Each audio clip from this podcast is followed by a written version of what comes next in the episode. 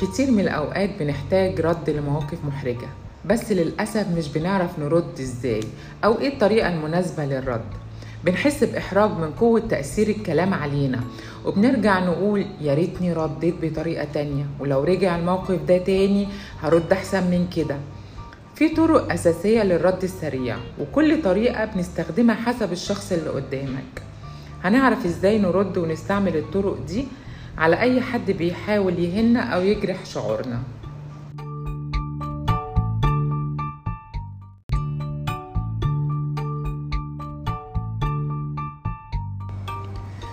محاولة الإهانة ليها أسباب كتير منها الغيرة الحقد الكره أو أحيانا الدنيا بتقسى على الناس فبتخليهم كارهين للمجتمع كله. عشان كده كل شخص لازم يتعامل معاه بطريقة معينة.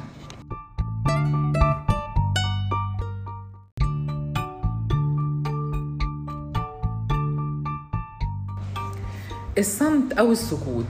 بتستخدم الطريقة دي مع الناس اللي أدنى منك مكانة يعني مثلا في الشغل أو المكانة الاجتماعية. لأن محاولته لإهانتك أو إهانتك بتبقى محاولة منه إن يرفع من نفسه عشان يتساوى معاك. الصمت بيعتبر أقوى مدمر للشخص المقابل.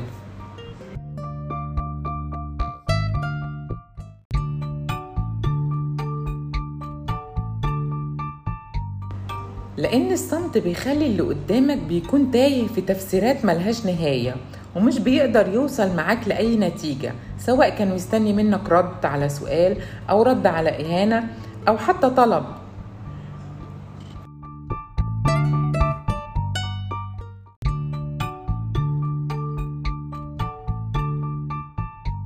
ولازم نفتكر القول الشهير الجدال مع الأحمق بيثبت إنه يوجد أحمقين في المكان.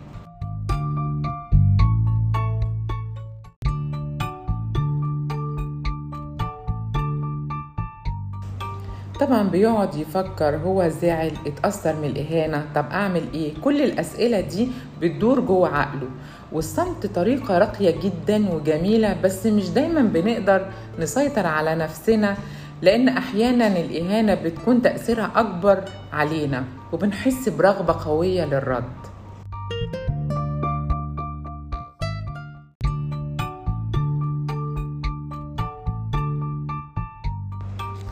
لو في حد قاعد يتكلم معاك على عيب معين فيك ايا كان العيب ده في شكلك مثلا في طريقة تصرفاتك في حياتك أحلى رد ليه أو أحسن رد ليه هي اللامبالاة.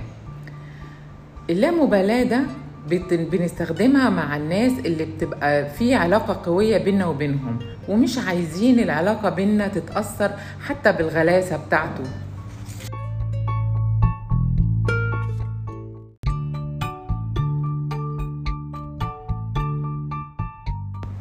الشخص الواثق من نفسه بيعرف تماما قدراته وإنجازاته ويقدر يميز بين الصح والغلط.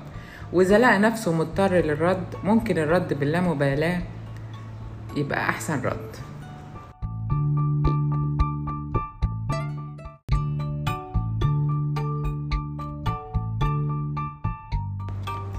ممكن الشخص اللي قدامك بيهزر معاك هزار تقيل وهزار ضايقك. هو مش قصده يهينك بس انت اتضايقت في ال... وانت قاعد يعني. الرد عليه بالنكتة أو بالهزار بيبقى آه أنسب رد.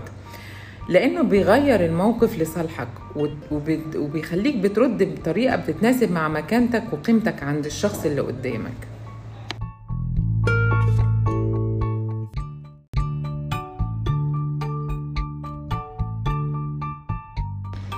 الطريقة دي في الرد بتشيل التوتر في القعدة معاه وبالتالي بتقطع الطريق عن أي مشاكل بينك وبينه أنت في غنى عنها.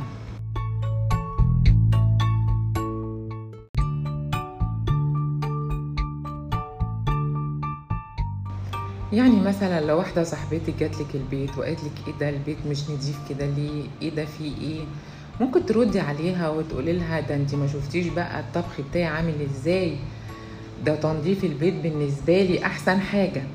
المشاعر السلبية عند صاحبتك دي هتتحول لمشاعر ودية وتكسبيها.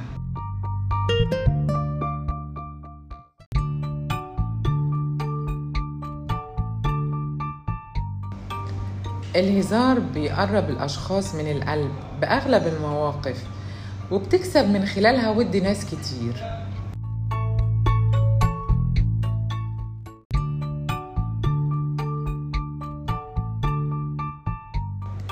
الشكر. لما تشكر الشخص اللي قدامك على ملاحظة وانت متأكد مية في المية إن هو قاصد بيها إهانة مش نصح.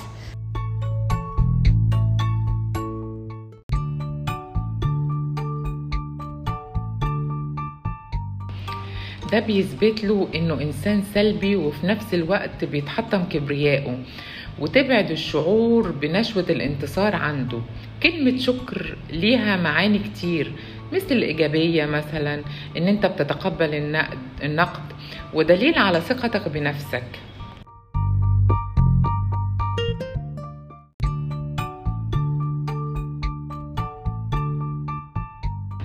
لما تقول شكرا على النصيحة شكرا على المعلومة كل الكلمات دي بتحول الموقف من سلبي لإيجابي.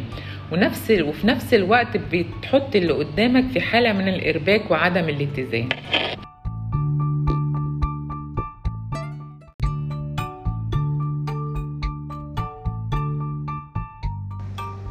لازم نعرف إن الناس اللي بتتعمد إهانة الأشخاص في الغالب بيبقى ناس عندهم مشاكل نفسية.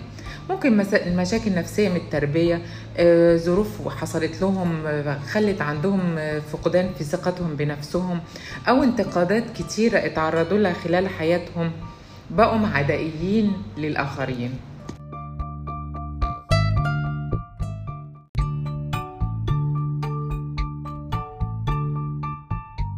لازم دايما نحط في بالنا إن الأشخاص اللي عايزة تهنا أشخاص بيستحقوا الشفقة مننا وليس ومش بيستحقوا الانتقام. لما نوصل للمرحلة دي من السلام الداخلي والتصالح مع نفسنا يكون الرد تلقائي وهادي. يعني التصرف الأفضل هو عدم السلبية والغضب مع الأشخاص دي عشان نقدر نتعامل مع الموقف بذكاء. لأن الغضب عند الإهانة بيخليك تحس إن أنت خسرت المواجهة وإن أهانتك أثرت فيك فعلا.